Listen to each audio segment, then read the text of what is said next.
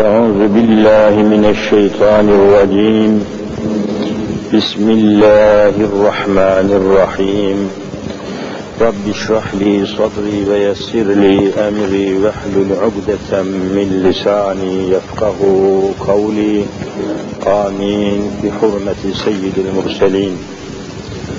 أما بعد فالأول الله والآخر الله والظاهر الله والباطن الله. فمن كان في قلبه الله فمعينه في الدارين الله. فمن كان في قلبه غير الله فخصمه في الدارين الله. لا إله إلا الله والحق الملك المبين محمد رسول الله صادق الوعد الأمين. قال الله تعالى في كتابه الكريم استعيذ بالله. لعن الذين كفروا من بني إسرائيل. لعن الذين كفروا من بني إسرائيل على لسان داود وعيسى بن مريم. ذلك بما عصوا وكانوا يعتدون. كانوا لا يتناهون عن منكر فعلوه.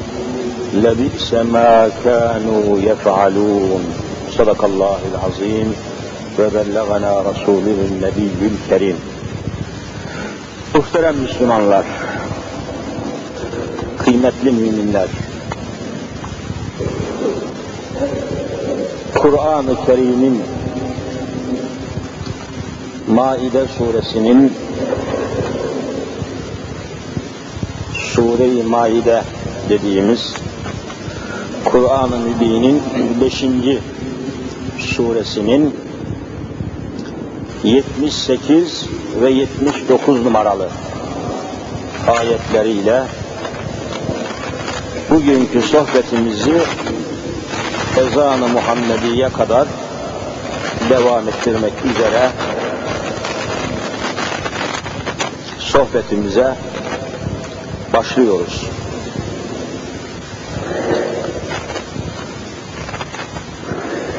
Bahsettiğimiz Sure-i Celile'de üzerinde durmak istediğimiz ayet-i kerime oldukça ciddi bir hakikati örnek alalım, ibret alalım ve mutlaka biz de bu ayet-i kerimede haber verilen hikmetlere, esaslara ayak uyduralım diye Cenab-ı Hakk'ın haber verdiği bu hususu iyi anlamamız icap ediyor. Çok iyi anlamamız icap ediyor. Kısaca ayet-i ilahiyenin manasını arz edeyim. Sonra da bize taalluk eden, bizi ilgilendiren, bizi alakadar eden cihetlerini, yönlerini açıklamaya devam edelim inşallah. Kardeşler, müminler,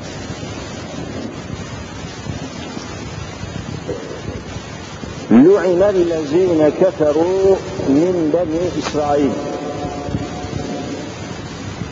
Sizin de hemen intikal ettiğiniz gibi, sizin de hemen anlamaya başladığınız gibi okuduğum ayet-i kerime İsrail oğullarından bahsediyor.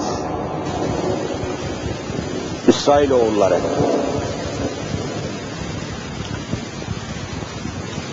Ama hangi ciheti açıklıyor? Bizimle alakası ne? Ümmeti Muhammed ile münasebeti ne?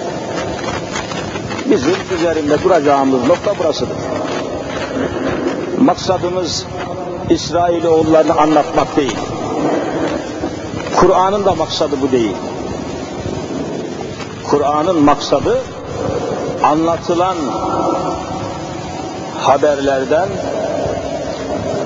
ayetlerden, esaslardan ibret almak, ders almak, ve ona göre hayat tarzımızı tanzim ve tertip etmek. Maksat bu. Yoksa geçmiş milletlerin, kavimlerin, ümmetlerin hayatını anlatmanın başka bir manası yok. Bizi ilgilendiren taraflar olmasa Cenab-ı Hak niçin ta Hazreti Musa, Hazreti Davud, Hazreti İsa aleyhisselamın zamanlarını bize niçin anlatsın? Elbette bunun bir manası, bizi ilgilendiren tarafı var. لُعِنَ الَّذ۪ينَ كَفَرُوا مِنْ بَنِي İsrail. İsrail oğulları tabiri var burada. İsmi has. Hemen herkesin az çok anladığı ne manaya geldiğini az da olsa kelimeyi işitir işitmez zihnimizde, beynimizde canlanan bir şey, bir mana var. İsrail oğulları. İsrail dediğimiz şey. Ama bakınız ne kadar ilginç bir netice, ne kadar müthiş bir hadise burada haber verilmek isteniyor. Lu'ine Arapça lanet altına alındı demek. Lanet altına alındılar. Yani bizzat Cenab-ı Hakk'ın laneti altına. Çok çok ses yapıyor neyse makine mi çok açıldı? Kendi konuştuğumu ben duyamıyorum. Çok yankı yapıyor. Lu'ine lanet edildi. Lanet altına alındı. Ellezine keferu min beni İsrail. İsrail oğulları. Kafir İsrail. Kafir kelimesi var burada. Keferu bizzat Kur'an'ın kullandığı kelimedir. Kur'an'ın kullandığı kelimeleri biz de rahatlıkla kullanabiliriz. Efendim kafire kafir demeyelim. Ya o kafire kafir demeyelim de ne diyelim? Allah kafir demişse, Hazreti Muhammed Mustafa kafir demişse, e sen niye demeyeceksin? Yani sen Allah'tan daha dikkatli misin? Sen Hazreti Muhammed Mustafa'dan daha merhametli misin? Yani şu ifadeye bakın. Efendim kafire kafir demeyelim. E peki bu Kur'an-ı Kerim'de keferu, keferu, keferu, kafirler, kafirler, ul ya eyyühel kafirun, innellezine keferu, bu kadar kelimeleri nereye koyacağız? Yani Kur'an'ı mı gizleyelim? Ayetleri mi gizleyelim? Hadis-i şerifleri mi gizleyelim? Hiçbir hocanın buna hakkı yok.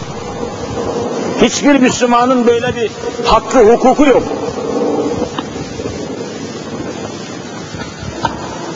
Kafir İsrail oğulları. Bunu Kur'an-ı Kerim söylüyor. Benim haddime mi, senin haddine mi bir sıfat kullanasın? Allah'ın kafir demediğine senin kafir demeye ne hakkın var? Kur'an'da bu kelime geçmiyorsa senin söylemene ne hakkın var? Ama Kur'an'da ifade ediliyorsa sen de bunu ifade edebilirsin. Çünkü bizim rehberimiz Allah'ın kitabıdır. Rehberimiz Hazreti Muhammed Mustafa'dır. Gayet tabidir ki onları örnek alacağız. Onların kullandığı kelimeleri, onların kullandığı ifadeleri biz de kullanacağız. Bundan daha tabii ne olabilir? Kafir İsrailoğulları, kafir Hristiyanlar, kafir Yahudiler, bakın bunlar aynen Kur'an'da geçen tabirler bunlar. E canım Hristiyanlara kafir demeyelim hocam. Papazlara kafir demeyelim. Hahamlara kafir demeyelim. Keşişlere, efendim, patriklere kafir demeyelim. Bu seni veya beni ilgilendiren mesele değil ki. Bu doğrudan doğruya Allah ve Resulünün ifadesini biz söylüyoruz. Allah ve Resulü papazlara kafir demiş mi dememiş mi? Demiş. İnnellezine keferu min ehlil kitap. Kafir ehli kitap. E bunlar Kur'an'da var. Demek ki Kur'an ilimlerinden, Kur'an'ın kültüründen, Kur'an'ın kelimelerinden, Kur'an'ın tefsirinden, Kur'an'ın manasından uzak olduğumuz için bu sapık kelimeler ortaya konuyor. Eğer millet Kur'an'ı bilseydi, Kur'an'ın kültürüne, Kur'an'ın kelimelerine, Kur'an'ın manasına, Kur'an'ın tefsirine vakıf olsaydınız hiç bu kelimeleri konuşmaya gerek yoktu. Şöyle diyelim, böyle demeyelim ifadelerin yeri yoktu. Bütün mesele buradan kaynaklanıyor. İsrail oğulları lanet altına alınmıştır. Bakın hem de kimin lisanıyla lanet altına alındıklarını ayet-i kerime çok açık ifade ediyor. Ala lisani Davud. Davud Aleyhisselam'ı biliyorsunuz. Davud peygamber. Davud Aleyhisselam İsrail oğullarına gönderilmiş çok büyük peygamberlerden birisi. İsrail oğullarına gönderilmiş bir peygamber Davud Aleyhisselam. Onun için Yahudilerde Davut ismi çoktur. David derler, David, David. Yahut David derler, David derler. Çok sayıda bu ismi kullanırlar. Davud Aleyhisselam. Ve İsa bin Meryem Hazreti Meryem'in oğlu İsa. Hazreti İsa da biliyorsunuz İsrail oğullarına gönderilmiş peygamberdir. İsrail oğullarına Allahu Teala'nın gönderdiği bir peygamberdir. Beni İsrail peygamberidir Hazreti İsa. Davud aleyhisselam da öyle. Süleyman aleyhisselam da öyle. Musa aleyhisselam da öyle. Hepsi bunların İsrail oğullarına gönderilen peygamberlerdir. İşte burada Rabbimiz buyuruyor ki Davud ala lisani Davude Davud aleyhisselamın lisanıyla Meryem oğlu İsa aleyhisselamın lisanıyla İsrail oğulları lanet altına alınmıştır. Allah'ın rahmetinden ebediyen kovulmuştur. Yeryüzünde ne kadar Yahudi varsa, ne kadar İsrail oğulları varsa Kur'an-ı Kerim'e göre hepsi ebedi lanet altındadır, ebediyen cennetten mahrum bırakılmışlardır. Okuduğum ayet-i kerimeyi gidin tefsirini okuyun. Maide suresinin 79. sayfası ayeti. 78-79 devam ediyor. Zalike bima asav ve kanu ya'tedun. Allah'ın gönderdiği peygamberlere isyan etmişler. Karşı gelmişler. Ve kanu ya'tedun. Allah'ın hudutlarını aşmışlar. Allah'ın sınırlarını geçmişler. Allah'ın koyduğu hudutlara, sınırlara, esaslara mutlak karşı koymuşlar. Ve devam ediyor. Şimdi bizi ilgilendiren tarafına geliyorum.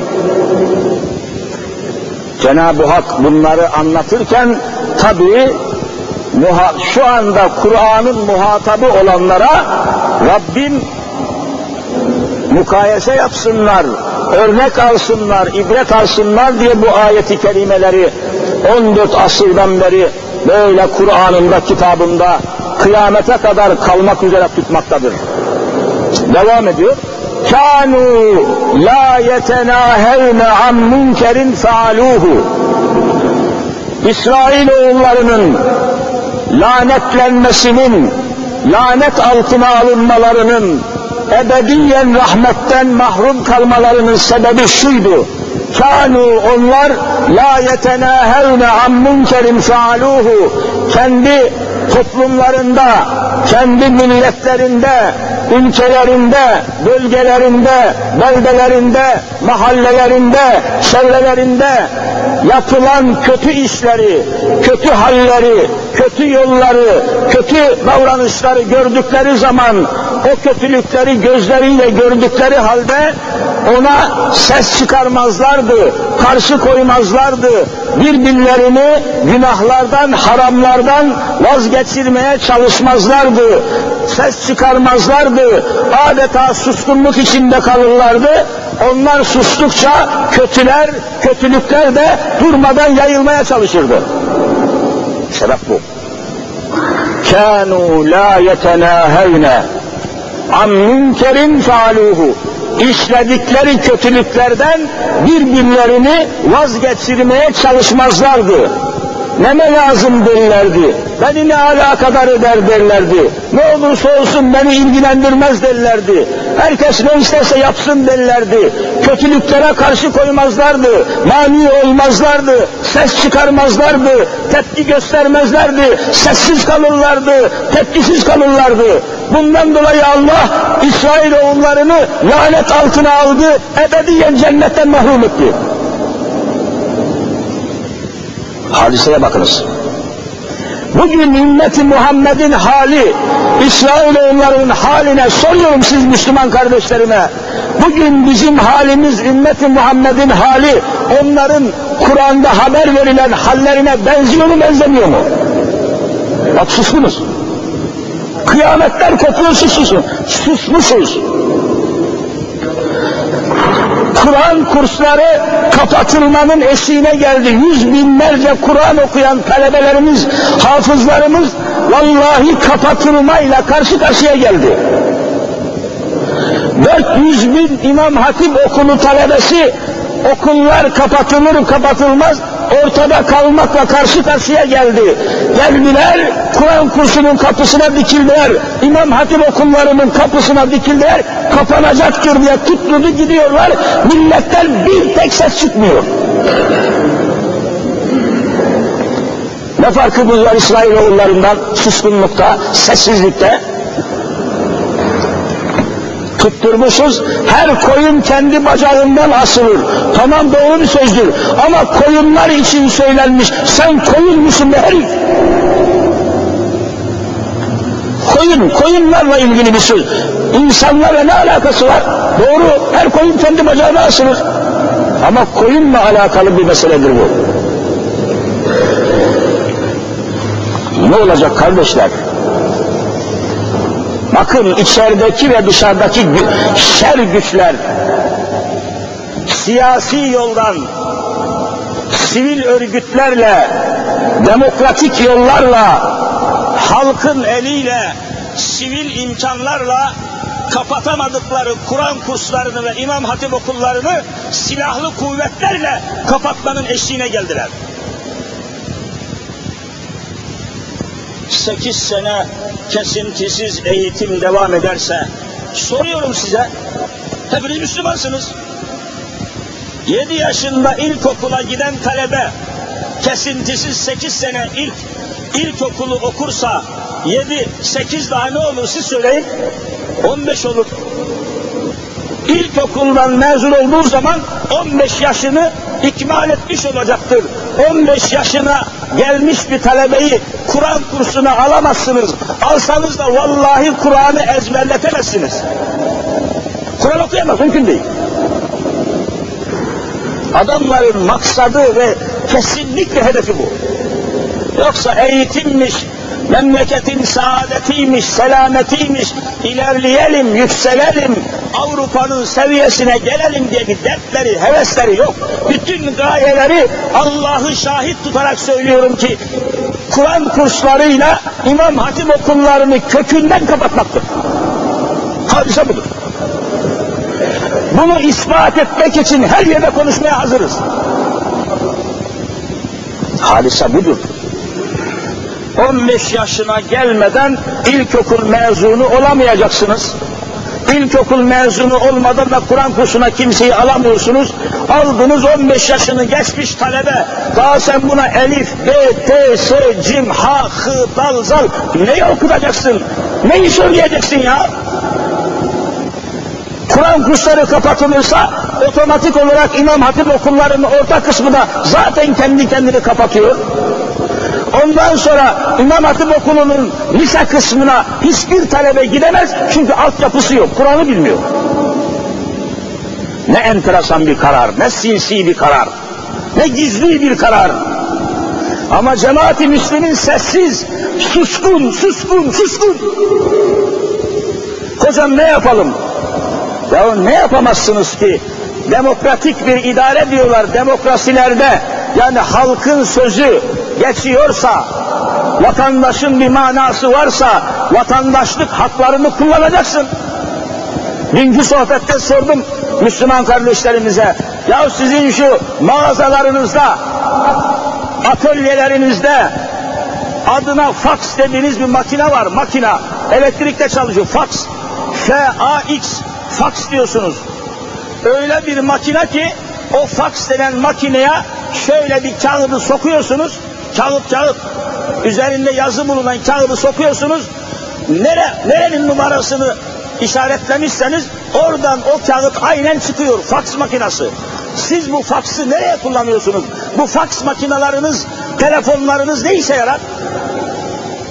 Niye meclis başkanına, niçin parti başkanlarına, niçin genel kurmay başkanına, bu Türkiye'de niçin her gün yüz bin tane faks, yüz bin telgraf niçin gitmiyor? Eliniz mi bağlı, ayağınız mı bağlı, gözünüz mü bağlı? Niçin vatandaşlık hakkını kullanmıyorsunuz? Ayaklanın diye yok size. Yürüyüş yapın diye yok. Yıkın, yakın diye yok. Vatandaşlık hakkınızı kullanın. Bu hatanın, bu işin yanlış olduğunu, hatalı olduğunu meclis başkanına, milletvekillerine, parti başkanlarına, genel kurmay başkanlığına faks çekin, telgraf çekin. İçinizde bu vazifeyi yapmamış olanlar camiden çıkar çıkmaz bunu kendine vazife bilsin. Yapmıyorsunuz. O zaman vatandaş olmamızın manası ne? Müslüman olmamızın anlamı ne? Sesiniz çıkmıyorsa, tepkiniz yoksa, herhangi bir etkiniz, tepkiniz, tarzınız, tavrınız, sesiniz yoksa nesiniz siz? Yarın huzur ilahide sormazlar mı? Ne yaptınız? Ne cevap verdiniz, ne tepki gösterdiniz, nasıl anlattınız, derdinizi niçin ifade etmediniz? Bundan 50 sene evvel 100 sene evvelki Müslümanlardan vallahi bugün daha çok sorumlusunuz. 100 sene evvel veya 50 sene fazla geriye gitmeyelim. Bu kadar teknik imkanlar yoktu. Sorumluluk bakımına söylüyorum. Bundan 50 sene evvelki bir Müslüman sizin kadar sorumlu değildi. Bizim kadar sorumlu değildi. Bundan 50 sene evvelki bir Müslüman sizin kadar sorumlu değildi. Bizim kadar sorumlu değildi. Niçin? Bu kadar elinde imkan yoktu, iletişim aletleri yoktu, telefon yoktu, faks yoktu, televizyon yoktu, haberleşme araçları yoktu, motorlu vasıtalar bu kadar çok değildi. Mesela misal olsun diye söylüyorum. Şuradan, Dudullu'dan yahut İmes'ten diyelim şu bulunduğumuz yerden Beşiktaş'a bir haber ulaştırmak istediğimiz zaman bizzat kendimiz kalkıp buradan Beşiktaş'a gidiyorduk. Veya birisini gönderiyordum. Buradan Beşiktaş'a gidene kadar, gidip orada adamı bulup haberi söyleyinceye kadar, oradan da dönüp buraya gelinceye kadar bir gün akşam oluyor muydu olmuyor muydu? Bir gününüz gidiyordu. Bunu da herkes yapamayabilirdi. Zordu, zahmetliydi, sıkıntılıydı, masraflıydı. Ama bugün öyle değil. Evinizin altında telefon var. Beşiktaş'a üç dakikada ulaşabiliyor musunuz, ulaşamıyor musunuz? Vallahi sorumlusunuz. Kat kat sorumlusunuz. Bu telefonlar ne işe yarar? Bu faks makinesi ne işe yarar? Bu cep telefonları ne işe yarar? Parlamentoyu niçin uyarmıyorsunuz? Milletvekillerine niçin faks yağmuru altına almıyorsunuz? Niçin meclis başkanına telgraf niçin yağmıyor? Niçin cevap vermiyorsunuz? Niçin bu yanlışlığı haber vermiyorsunuz? Siz sessiz kaldıkça, siz sessiz kaldıkça adamlar alıp başını gidiyor, baskı yapıyor, zorluyor, dayatıyor, olacak diye devam ediyorlar. Vatandaş ne güne duyuyor? Siz ne gün için lazımsınız? Bunu söylerken tabii kardeşler hiçbirinizi kanunsuzluğa teşvik etmiş değiliz. Asla mevcut kanunlara, mevcut düzene, yasalara ve yasaların aleyhine sizi hiçbir hoca kışkırtamaz. Yanlış olur, suç olur, doğru olmaz. E peki bizim söylediğimiz nedir? Vatandaşlık haklarınızı, demokratik haklarınızı elinizdeki telgraf ile, elinizin altındaki faks makinasıyla, telefonunuzla vatandaş olarak, çağdaş bir insan olarak, medeni bir insan olarak tepkinizi gösterin diyoruz. Vallahi bu suç değildir. Sorun avukatlara, meclis başkanına, genel kurmay başkanına, parti başkanlarına telgraf çekmek vallahi suç değildir. Ne korkuyorsunuz ya? Ne çekiniyorsunuz? Açık adresinizle medeni bir insan gibi İmam Hatip okullarının ve Kur'an kurslarının kapatılmasına sebep olacak kararları kabul etmiyoruz. Buna karşıyız. Bu yanlışlığın düzeltilmesini arzu istirham ediyoruz diye iki satır faks çekemez misiniz? Telgraf yazamaz mısınız? İki satır.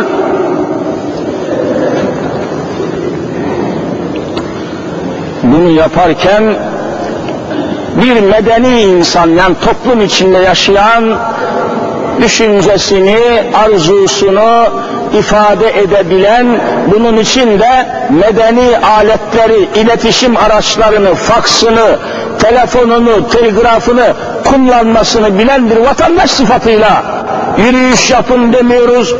1 Mayıs'ta Kadıköy mitinginde olduğu gibi kırın, dökün, vurun, parçalayın demiyoruz. Böyle şeyi aklı başında bir hoca söyleyemez sizi kanunsuzluğa, sizi yanlışlığa teşvik edemeyiz.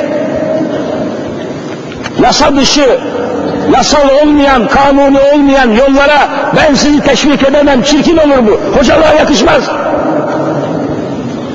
Bir hoca cemaate yanlışı söyleyemez. Cemaati yanlış yönlendiremez. Cemaati kanunsuzluğa sürükleyemez. Ben size kanuni olan vatandaşlık haklarınızı, faksınızı, telgrafınızı kullanmanızı söylüyorum. Kullanmazsanız Allah katında sorumlu olacağınızı söylüyorum. Bunu, çünkü yarın huzur mahşerde niye cemaati ikaz etmedin ey falan hoca diye Allah bana soracak. Ben bundan dolayı size söylüyorum. Niye söylemedin? Niye tehlikeyi haber vermedin? Niye yanlışlığı duyurmadın diyecek. Müminler kaldı ki Kur'an kursu ve İmam Hatip okullarında az buçuk yani o da zor zahmet. Zor zahmet diyorum çünkü dört başı mamur bir şekilde zaten dini eğitim verilemiyor. Türlü sıkıntılarla, türlü kırpıntılarla zor zor belli bir noktaya gelmiş az çok Arapça, az çok akaid dersleri, hadis dersi, tefsir dersi, ve siyer dediğimiz peygamberin hayatını İmam Hatip okullarında ve Kur'an kurslarında az buçuk o da mükemmel değil. Zor bela azıcık lütfen okutulmaktadır. Bunun neticesinde Kur'an kurslarında ve İmam Hatip okullarında okuyan çocuklarımızı görüyorsunuz. Allah aşkına elinizi vicdanınıza koyarak söyleyin hiçbir terör eyleminde, hiçbir anarşist, anarşist hareketin içinde, hiçbir yolsuzluğun içinde, hırsızlığın içinde bir tane İmam talebesi gördünüz, duydunuz mu, duymadınız mı? Örneği yoktur. Devlet güvenlik mahkemelerinde, sıkı yönetim mahkemelerinde mevcut olan dosyaları arkadaşlarımız takip etmişler.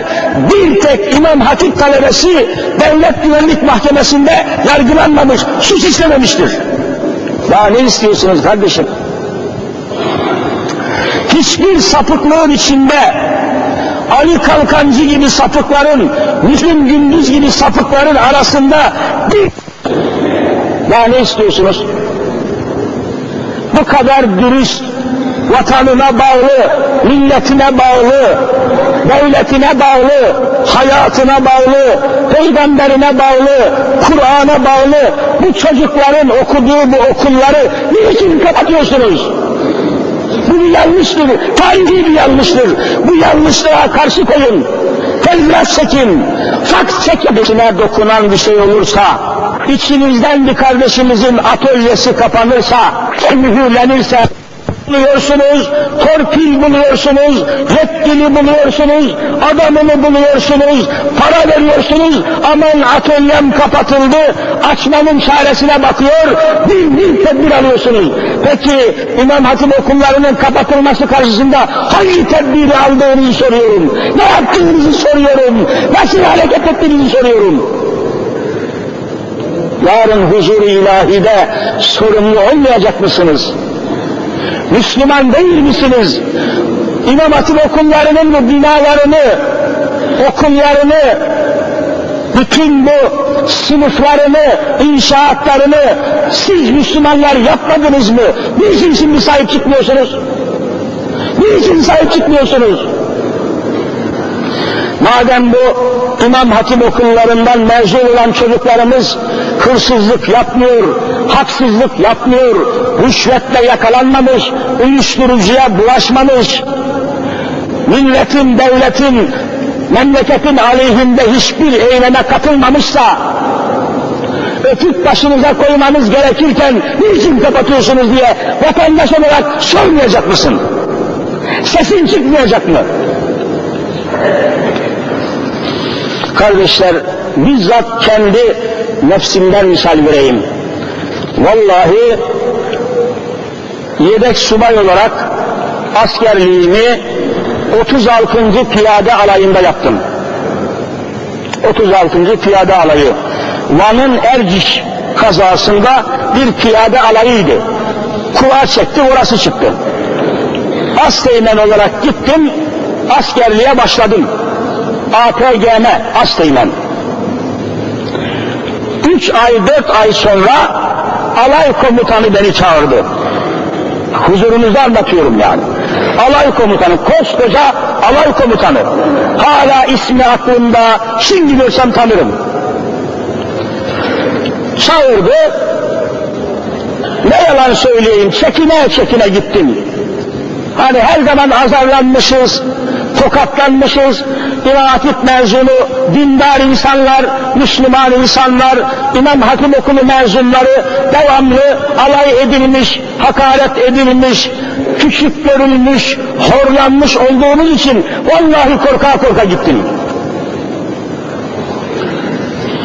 Esas duruş gösterdim, selamımı çaktım. Komutanım beni çağırmışsınız dedim. Sen kimsin dedi. Asteğmen falan onu falan dedim.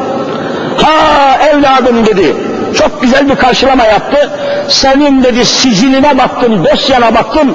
Sen İmam Hatip okulu mezunuymuşsun dedi. Allah Allah. Daha bir karışık hal içine girdim. Ne olacak diyorum ya. Başımda bela gelecek. Hep belalarla karşılaşmışız. Evet komutanım dedim, İmam Hatip okulu mezunuyum. Evladım dedi, bizim dedi burada bir subay kantinimiz var dedi. Kantin, kantin. Hani lojmanlarda subay ailelerine gıda maddeleri satan kantinler olur. Okullarda kantinler olur, garnizonlarda kantin. Gıda maddesi, ekmekten tutun her şeyde kantinimiz var. Bugüne kadar dedi kimi kantine subay olarak verdiysem zarardan kurtulamadık, hırsızlıktan önünü alamadım dedi. Sen dedi derhal emir veriyorum, gidip kantin idaresini teslim alacaksın dedi. Dedim ki komutanım ben ilahiyat mezunuyum. Fazla kuvvetli bir hesabım yok. Matematiğim kuvvetli değil. Muhasebeden anlamam. Bilançodan anlamam. Ticaretten anlamam. Ben bunu yapabilir miyim dedim. Evladım ben sana hesap sormuyorum dedi. Sen git orayı teslim al, hırsızlık yapmasın, hırsızlara müsaade etmezsin. Ben seni kötülüklere, haramlara dönüp bakmazsın diye seni oraya gönderiyorum. Matematik kuvvetli diye göndermiyorum dedi. Vallahi böyle. Gittim teslim aldım. Emir tabi askersin, emir geldi mi bilirsin. Gittim sayım yaptırdım, döküm yaptırdım, subay kantini teslim aldım. Zarardan başı kurtulmayan kantini 1970'i söylüyorum, 70'te ben tezkere aldım. 1970 yılında 170 bin lira karla kantini benden sonra arkadaşı teslim ettim. Hırsızlığı önledik, yalancılığı önledik, ayakta çalmaları, çırpmaları önledik. Vallahi kantin toparlandı, kâra geçti ve kâr yatmaya başladı. İmam Hatip Okulu mezunları madem ki böyle güvenilir insanlar emanet ediyorsunuz kantininizi, canınızı, hudutları, madem ki askere alıyorsunuz, silah emanet ediyorsunuz, efendim nöbet emanet ediyorsunuz, her türlü emaneti rahatlıkla verebiliyorsanız, bunlar haksızlık yapmamışsa, teröre bulaşmamışsa, anarşiye katılmamışsa, millet aleyhinde faaliyete girmemişse, sapıklığın içinde bulunmamışsa, sapık tarikatlar, sapık hareketler içerisinde bir tek İmam Hatip mezunu bulunmamışsa, e daha ne istiyorsunuz? Bunların sayısını çoğaltacağınız yerde niçin okulları kapatıyorsunuz diye siz Müslümanlar soru sormayacak, telgraf çekmeyecek misiniz? İşte mesela eğer bu sessizlik devam ederse Allah karşısında sorumlu olduğumuzu, rahmetten mahrum kalacağımızı ifade için işte Maide suresinin 78 ve 79 ayetlerini bu münasebetle okumuş bulunuyorum. Ayeti tekrar ediyorum. كانوا لا يتناهون عن منكر فعلوه İsrailoğulları kendi ülkelerinde, kendi toplumlarında, kendi cemiyetlerinde işlenen bir hatayı, yanlışlığı, haramı, günahı, kötülüğü gördükleri zaman birbirlerini o kötülükten vazgeçirmeye çalışmazlardı, ikaz etmezlerdi. Yani sessiz kalırlardı diyor suskun olurlardı, ses çıkarmazlardı, ne de lazım derlerdi. Bu yüzden Nuh'une lanet altına alındılar, cennetten mahrum oldular diyor Cenab-ı Hak. Bugün bizim halimiz, bugün ümmeti Muhammed'in tavrı, tutumu buna benziyor mu diye sordum, aynen benziyor dediniz. Bu suskunluğu kaldırmamız lazım. Davalarımıza, okullarımıza, Kur'an kurslarımıza sahip çıkmamız lazım Müslümanlar. Bu dinin sahibi Allah'tır ama sen de bu dinin müminisin, Müslümanısın. Yoksa Allah amenna kadiri mutlaktır, bütün zalimleri, kafirleri ortadan kaldırmaya muktedirdir. Ama senin vazifen ne? Sen nesin? Sen ne güne duruyorsun? Senin fonksiyonun ne? Senin aksiyonun ne? Senin mahiyetin ne? Senin misyonun ne? Mühim olan bunu ortaya koymaktır. İnşallah eğer biraz hareket edebilirsek, biraz fakslarımızı, telgraflarımızı, cep telefonlarımızı çalıştırabilirsek ve yasal olarak kanuni yollardan yüz bin kişinin katılacağı bir miting tertipleyebilirsek vallahi bu karar, kararlar ortadan kalkar, hiç kimse bu okullara el uzatamaz kanuni yollardan diyorum, dikkat edin. Yanlış anlamayın, yanlış yorumlamayın. Vatandaş olarak kanuni, yasal, meşru yollardan, teknik yollardan, medeni insana yakışır şekilde, sosyal bir insana yakışır şekilde demokratik haklarınızı, tepkilerinizi, düşüncelerinizi insanca, medeni insan gibi ortaya koyma hakkınızı kullanmanızı söylüyorum. Yanlış anlaşılmasın kimseyi yanlışa, kanunsuzluğa teşvik ediyor değiliz. Allah göstermesin. Sokaklara dökülün demiyoruz. Şuna buna saldırın demiyoruz. Faksınızı, telgrafınızı çalıştırın diyoruz. Başka bir şey değil. Ve bunu yapmazsanız Allah katında sorumlu olacağınızı söylüyoruz. Hepiniz mesulsünüz. Allah'ın Resulü buyuruyor ki men ra'a minkum münkeran fel yugayyirhu biyedihi çevrenizde, ülkenizde yanlış bir şey, kötü bir şey gördüğünüz zaman onu ellerinizle düzeltin. Vallahi sahih hadistir. Fel yuveyyihu biyedihi. Elinizle onun düzeltilmesine çalışın. İşte telgraf çekerken elinizi kullanacaksınız. Faksınızı çalıştırırken elinizi, telefonunuzu yaparken parmaklarınızı kullanacaksınız. Elle böyle değiştirilir. Yoksa sopaya sarılın, silaha sarılın, yürüyün diyen yok. Böyle şey olmaz. Hele şu kritik günlerde milli birliğimizin, milli bütünlüğümüzün tehdit altında olduğu Yunanistan oradan, Suriye oradan, Ermenistan oradan, Rusya oradan saldırmaya hazırlandığı bir ortamda sizi yanlışa sürükleyemeyiz. Memleket elimizden gider. Birlik içinde, beraberlik içinde olmaya vallahi mecburuz ve mahkumuz. Ayrılamayız, parçalanamayız, birbirimizle boğuşamayız. Memleketin umumi vaziyeti buna hiç müsait değil. Halkı parçalayamayız, halkı bölemeyiz, milli bütünlüğümüzü ortadan kaldıramayız. Düşmanlarımız çok, dört bir tarafımız ateşle sarılmış vaziyette. Allahu Teala Kur'an'dan aldığımız ilham ile hadiseleri akıllıca, mümince, Müslümanca değerlendirmeyi ve Müslüman sorumluluğumuzu yerine getirmeyi bize nasip eylesin. Değerli kardeşlerim, inşallah anlattığımız duygu ve düşünceler içerisinde soğukkanlılıkla hadiseleri takip etmenizi özellikle ve özenle tavsiye ediyoruz. İnşallah yanlış kararlar yürümeyecektir, döneceklerdir. Halkın tepkisini, halkın bu kararlar karşısında bu yanlışlığın, bu hatanın kaynağını, menbaını milletin de yavaş yavaş fark etmesi, açığa vurması neticesinde sorumlular, yetkililer, devlet büyükleri inşallah bu hatayı işlemeyecekler. Yeniden dini ve milli bütünlüğümüze inşallah kavuşmuş olacağız. Haftaya bu konuyu devam ettirmek üzere Cenab-ı Hak cümlemizi rıza ve rahmetine nail eylesin kazalardan, belalardan, siyasi fitne ve fesatlardan milletimizi muhafaza buyursun.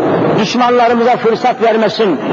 Bu vesileyle gerek şurada bulunan cemaatimizin evinde, ailesinde, gerekse hariçte bulunan ehli İslam'ın bütün hastalarına Rabbim şifalar ihsan eylesin. Derdine deva arayan kardeşlerimize en kısa zamanda devalar ihsan eylesin. Maddi ve manevi sıkıntısı olan kardeşlerimi Rabbim en kısa zamanda halas eylesin. Bizi kulluğuna Rabbim kabul eylesin.